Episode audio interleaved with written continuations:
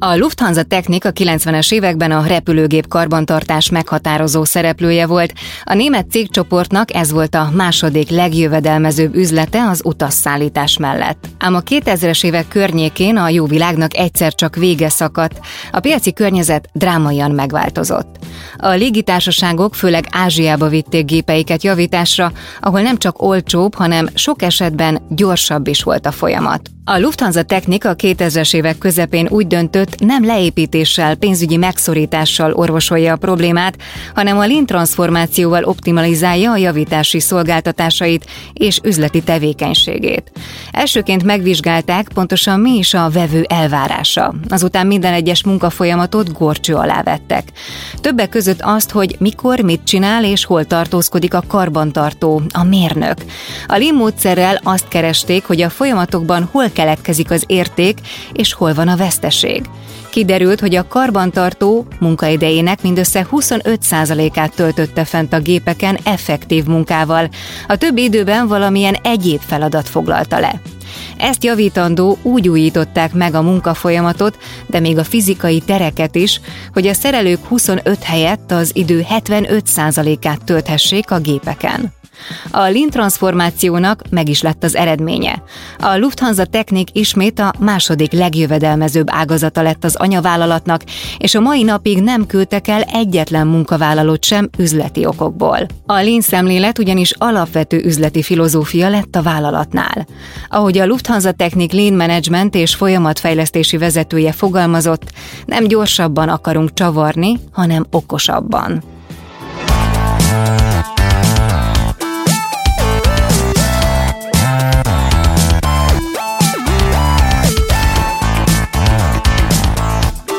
Legyél úttörő, legyél dinamikus, legyél agilis, változtas, digitalizálj, újíts.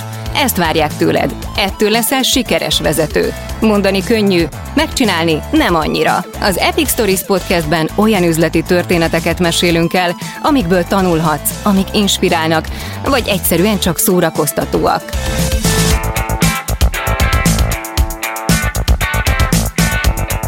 Ezt a műsort a Siva Force vállalati digitális transformációval foglalkozó cég indította, akik a legnagyobb banki és telekommunikációs szereplők üzleti kihívásain edződtek, itt pedig a magas szintű szakmai tartalomról gondoskodnak. Én Brigi vagyok, segítek elmesélni a történeteket, és érthetővé teszem azt, ami szerintem magyarázatra szorul. Egy kutatás szerint a vállalatvezetők lehetőségként tekintenek a digitalizációra, de abban már nem biztosak, hogy mit is lenne érdemes megújítani. Valóban a bajban lévő cégek csodaszere a digitális transformáció? Vagy épp a jól menő, stabil vállalatoknak kell ezen gondolkodniuk? Kire hallgassunk? Az IT-ra, az üzleti számokra, vagy az ügyfélre? Ebben az epizódban erről beszélget Földházi Csaba, a Siva Force partnerigazgatója Kelemen Bélával, a MOL csoportszintű működési kiválóság igazgatója, az Európai Kőolajfinomítók Szövetségének alelnökével, illetve Kovács Antonnal, a Siva Force vezérigazgatójával.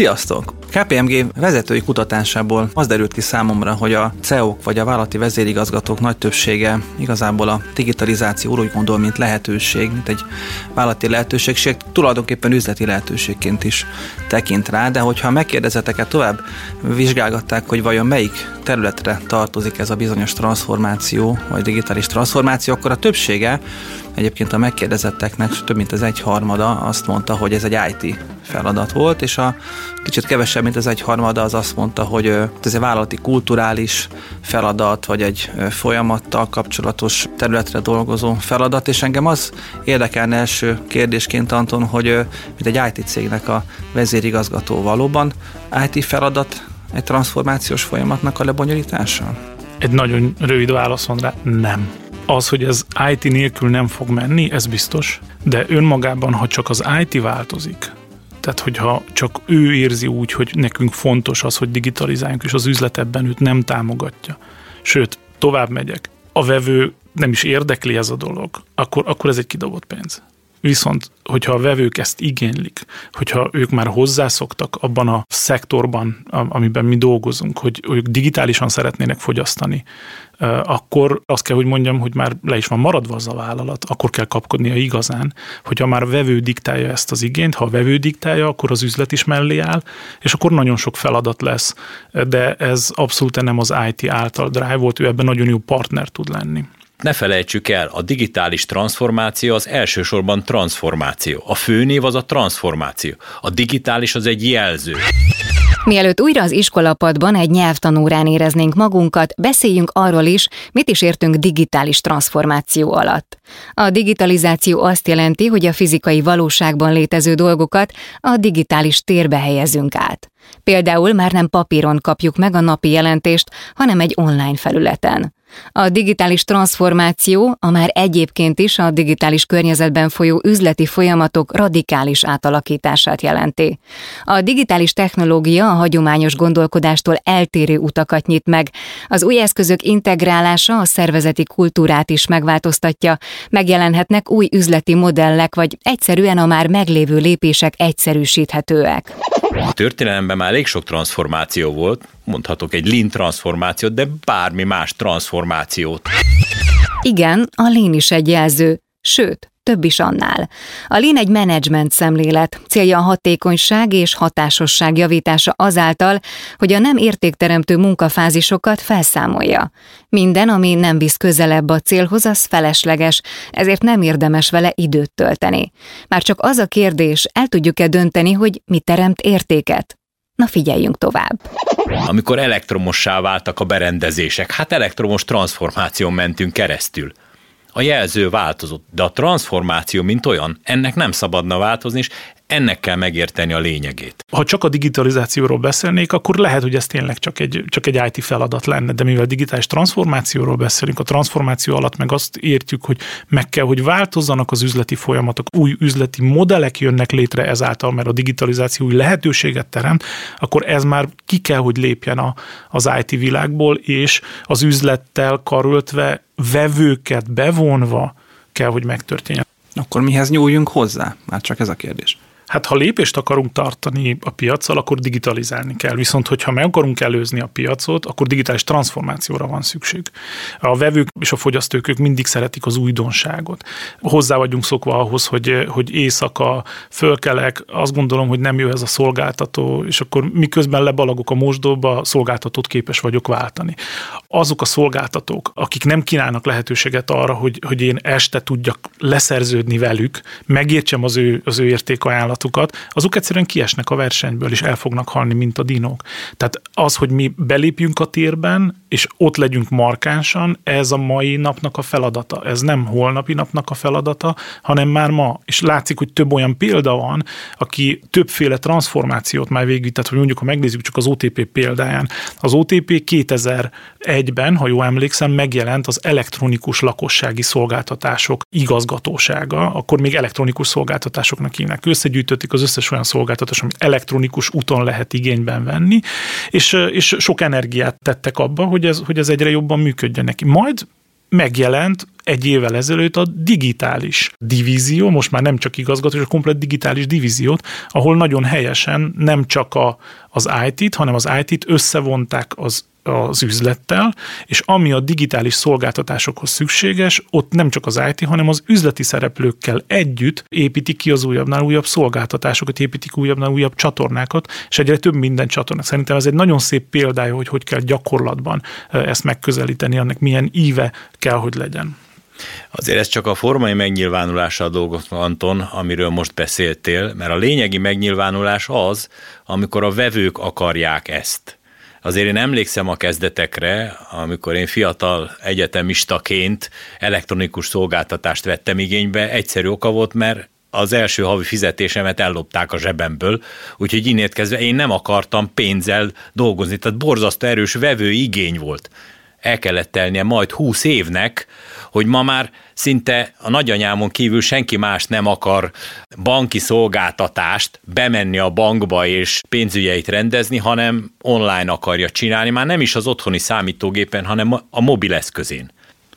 Egy vállalat életében mennyire fontos az, hogy minden területet elkezdjenek digitalizálni, vagy milyen területeket érdemes elkezdeni digitalizálni? Egyáltalán kidöntheti ezt el, hogy a digitalizáció milyen irányba halad? Digitalizálni csak azt érdemes, ami jó, ami jó és jól működik. Az a jó, ami pont azt adja a vevőnek, ez persze nem csak külső, hanem belső vevő is. Tehát az a jó riport, ami pont azt adja a vezetőnek, amire a vezetőnek szüksége van. A riportok azok mind túl vannak digitalizálva, mert 200 Excel táblás sorból állnak, amiből kettő számra van a vezetőnek szüksége, de a digitalizáció lehetővé tette, hogy 200 sort is pont olyan gyorsan állítsunk elő, csak fél százaléknyi értékes adat van abban a, a 200 sorban, mert, mert kettőre van szüksége a vezetőnek. Tehát ez a tipikus rossz és kerülendő dolog. Tehát bármikor digitalizációról beszélünk, hogy az eszközt jól tudjuk használni, először az alapokat kell rendbe tenni. Az, amire nem lett volna szükség, az tök fölösleges digitalizálni. És ez saját példát el tudom mondani, amikor vállalatvezetőként az ember azt gondolja, hogy jó csinál és akkor úgy jönnek a számok, és tényleg azt gondolja, hogy ő tudja, hogy, hogy hogy jönnek a számok, és mit csinálnak a kollégák, és leraktunk nagyon jó folyamatokat és elveket, és meg vagyok győződve arról, hogy ezek jól működnek. És pont Bélával történt egy ilyen eset, amikor megkértem arra, hogy Béla, segítsél már nekem, még így évekkel ezelőtt volt ez, hogy segítsél már nekem úgy, úgy megtanulni, hogy kell látni a vállalatot valójában, hogy ő milyen. És akkor Bélával elkezdtünk itt sétálni a cégen belül, oda mentünk egy, egy kollégához, és akkor így elkezdtünk beszélni vele, hogy hát mivel foglalkozol. Hát éppen egy jegyen dolgozok, jött az ügyféltől egy hiba, és ezen a hibán dolgozok. Oké, okay, szuper. Ez a hiba, ez honnan jött? Hát telefonba. Miért jött telefonba ez a hiba? Hát mert az ügyfél nem szeret a rendszerünkön keresztül beküldeni a hibát. Miért nem szeret a rendszereken? Hát mert ami ott megérkezünk, azt általában mi nem nézünk, és akkor tudja, hogy rá kell telefonálni, mert hogy rá telefonál, akkor elkezdünk vele foglalkozni, és és egy teljesen új világ rajzolódott ki előtte. Emlékszem, hogy megdöbbentő érzés volt, amire én azt gondoltam, hogy ez egy jó modell, ez egy jó üzlet, jó fel van építve, napi szinten sokat dolgozok azon, hogy lerakjam azokat az elveket, elmagyarázzam, képezzem, és egy ilyen 15 méterre az irodámtól kiderült, hogy teljesen más világban élnek a kollégák. Így is körökbe lehet beszélni az exponencialitásról. Most képzeld el, Anton, hogy a Shiva Force 70 fős, akkor azt hiszem olyan 70 fős vállalat volt, és mekkora gepeket találtál. Na most gondolj el, hogy egy 26 ezer fős vállalatban ezek a gepek hogyan nőnek óriás hegyekké. És ezeket a hegyeket csak úgy lehet lebontani, hogy ott a shopflooron, ott lent a napi problémákat, az egyszerű kis problémákat kell eliminálni, az egyszerű dolgokat helyre tenni.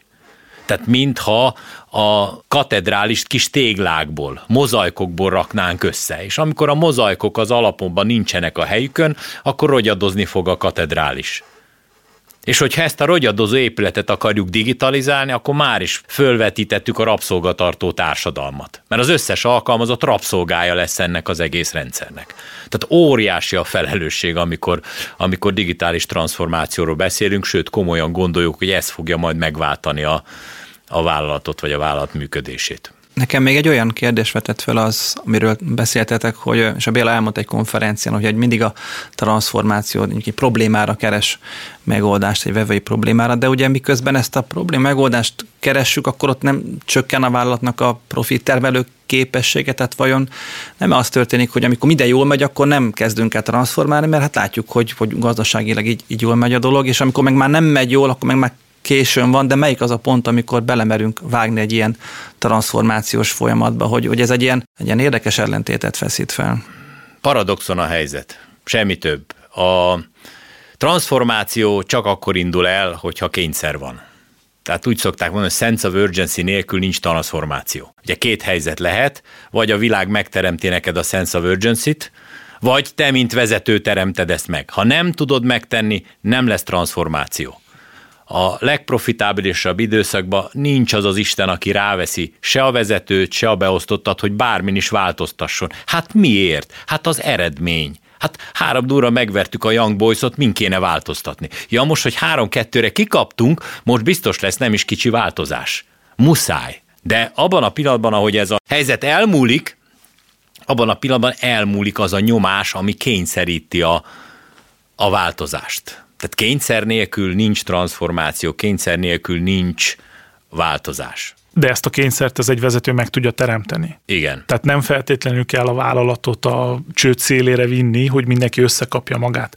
Tehát az, hogyha ha, ha elmagyarázunk ennek az értelmét, ha elmagyarázunk, hogy milyen jövőben milyen kockázatok ink lesznek, akkor a hajlandóság a transformációra nő de tény is való, hogy, hogyha, hogy a óriási veszélyben van a vállalat, és itt van a konkurencia, és mindjárt meg fog enni minket, és azonnal változnunk kell, akkor teljesen más döntési mechanizmusok egyszer csak elkezdenek működni. Itt a műsorban már elhangzott Lufthansa technik példájánál, ott mi volt az a kényszer, ami például ezt a folyamatot Ó, rendkívül egyszerű volt az a kényszer, hiszen a, a nagy repülőgépek karbantartása egy az egybe áttevődött Ázsiába és úgy, ahogy minden vállalat a nagy projekteket szereti, mert azt, azon tud rendes profitot teremteni, mert a kevésbé látszik a nem hatékony működése a, a nagy munkán, ezeket elvesztette a Lufthansa technik, és az volt a kérdés, hogy az x ezer emberből hány ezer embert kell elküldeni.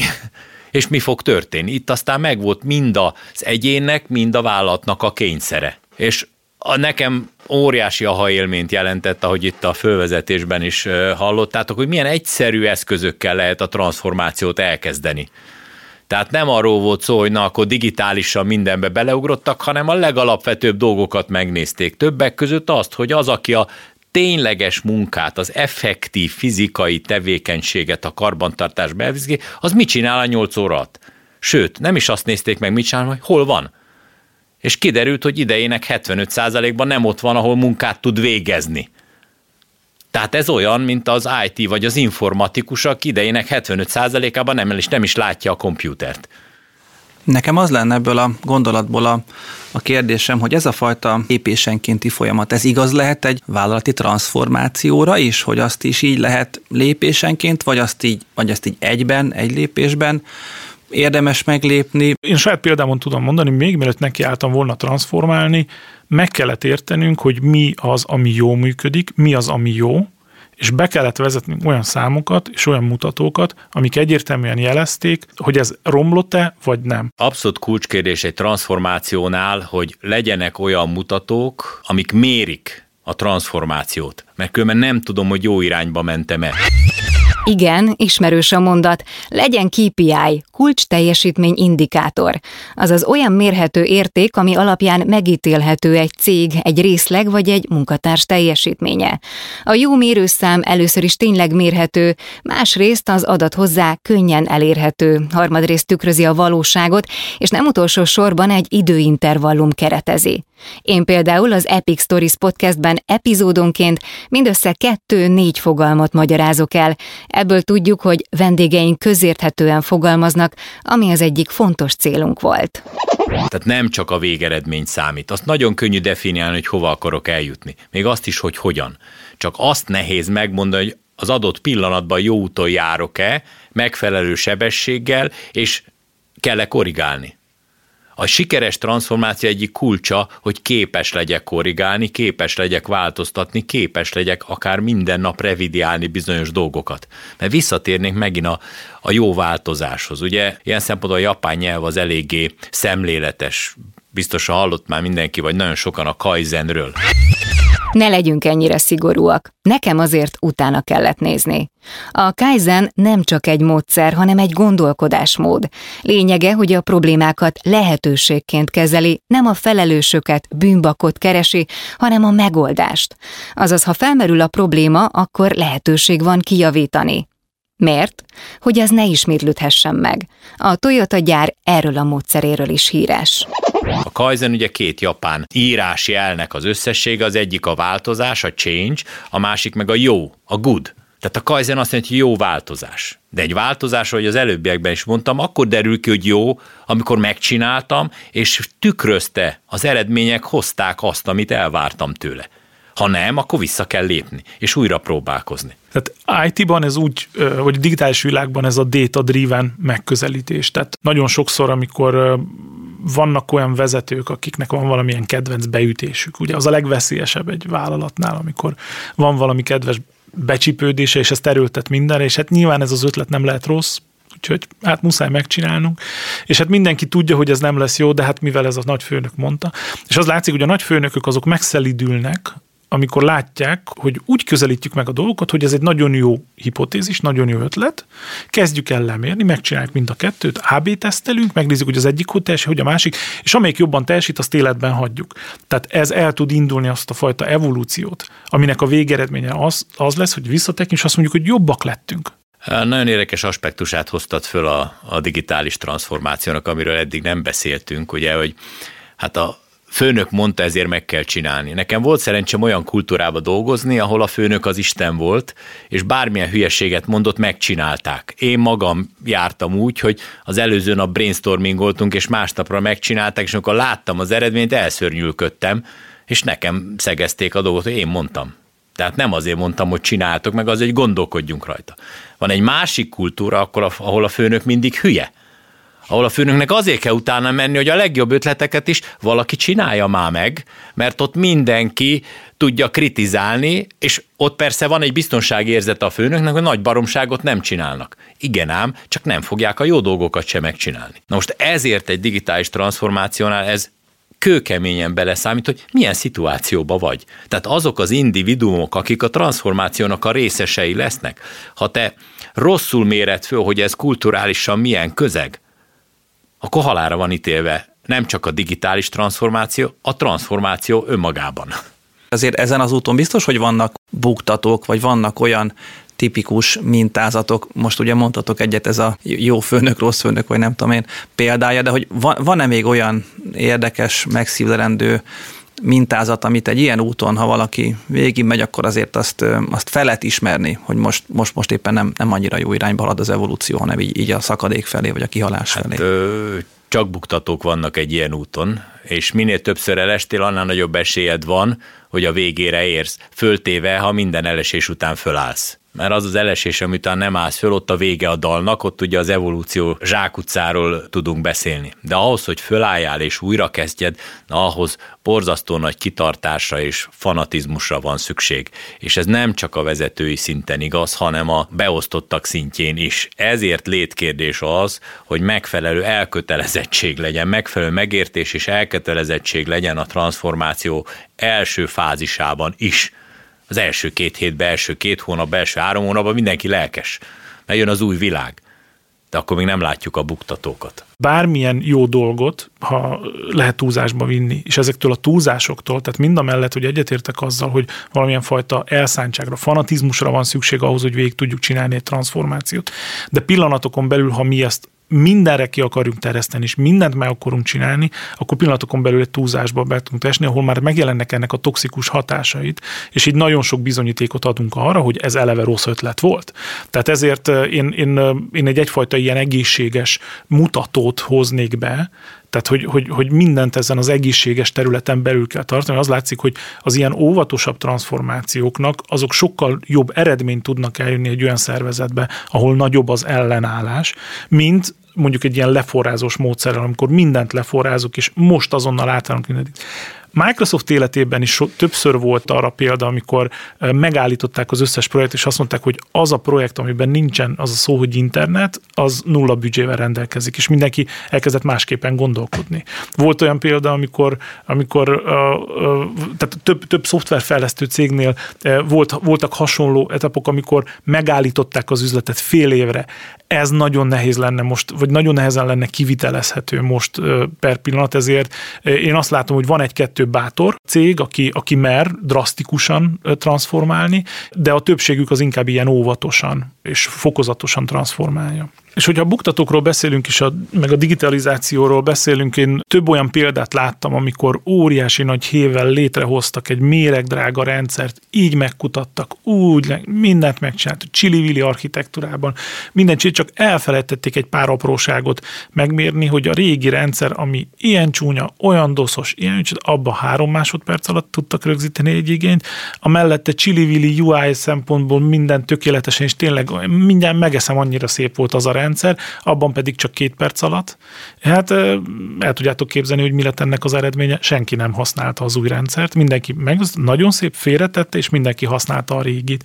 Tehát ez a fajta, amikor, amikor úgy, úgy elkezdünk dísznek gyártani, amikor elkezdünk a szépségnek gyártani, és megfeledkezünk a végfelhasználó, hogy mérjük már le, hogy kérde, nézzük meg az ő szempontból, és ezt nagyon korán kezdjük el, ezen a ponton el lehet rontani. Egyébként a transformáció esetén is a fókusz az egy kardinális kérdés. Abban a pillanatban, hogy elveszítjük a fókuszt, a transformáció szétesik. Tehát nem fogunk tudni átjutni a túlpartra, mert tulajdonképpen a transformáció az mondhatjuk evolúciónak, mondhatjuk A-ból B-be, de tulajdonképpen át kell jutni a túlpartra, ahol egy másik világ részesei leszünk. Én valahogy inkább még a fegyelmet hallottam ki ebből a, ebből a gondolatmenetből, hiszen ha, ugye ez egyfajta fegyelmet kíván, vagy kíván meg, tehát valahogy az a megértésem ebből, hogy ha van fegyelem, akkor ez jó tud zallani, és ahol meg nincs fegyelem, ott, ott nagyobb a veszélye ennek, a, ennek az átonyra futása. Utolsó kérdésként én azt tenném föl záró gondolatként, amit mivel Anton kezdte a beszélgetést, hogy ez a biztonság kérdés, hogy vajon az a fajta változás, amiben a vállalat benne. Vagy azt mondta, hogy folyamatos változás. A Béla meg azt mondta, hogy standardek vannak, amik ezt stabilizálják. Aztán beszéltünk az ütemről. Most ez az egész együtt, ez így, ez így, ez így egy biztonságosabb talaj egy vállalat számára, vagy éppen ellenkezőleg egy folyamatosan változó, ingoványos mesdjén kell végig lavírozni a vezetőnek. Tehát melyik inkább a, a jellemzőbb erre a, erre a gondolatra? Én ezt úgy látom, hogy ez egy olyan, mint az időjárás. Tud, hogy van nyár, van tél, van ősz, van tavasz.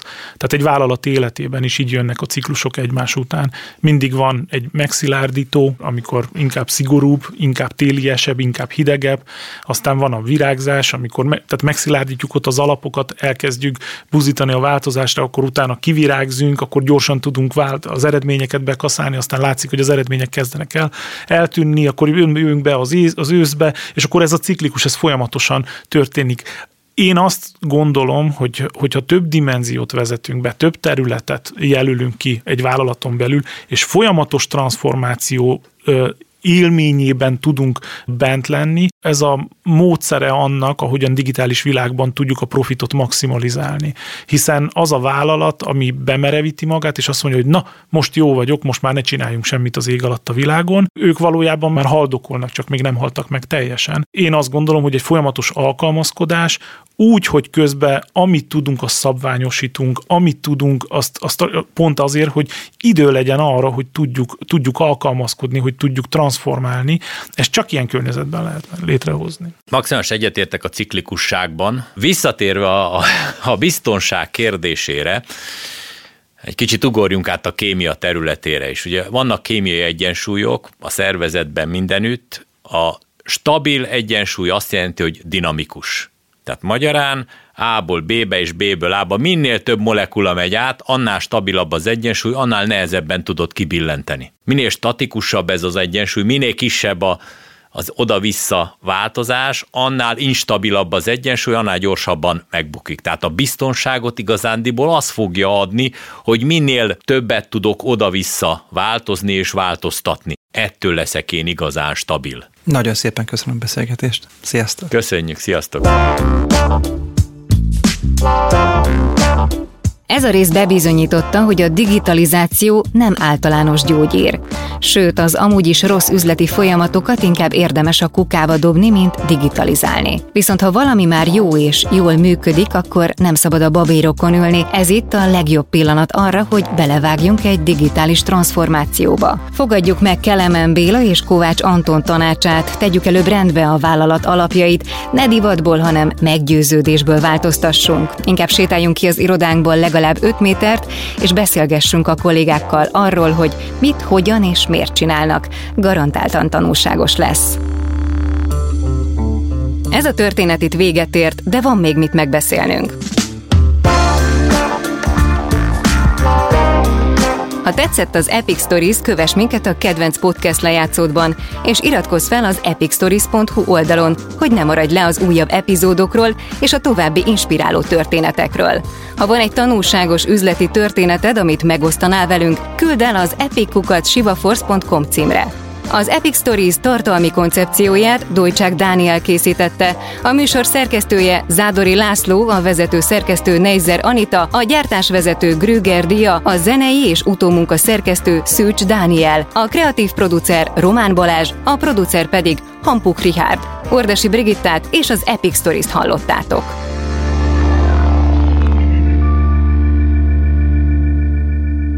Beaton Studio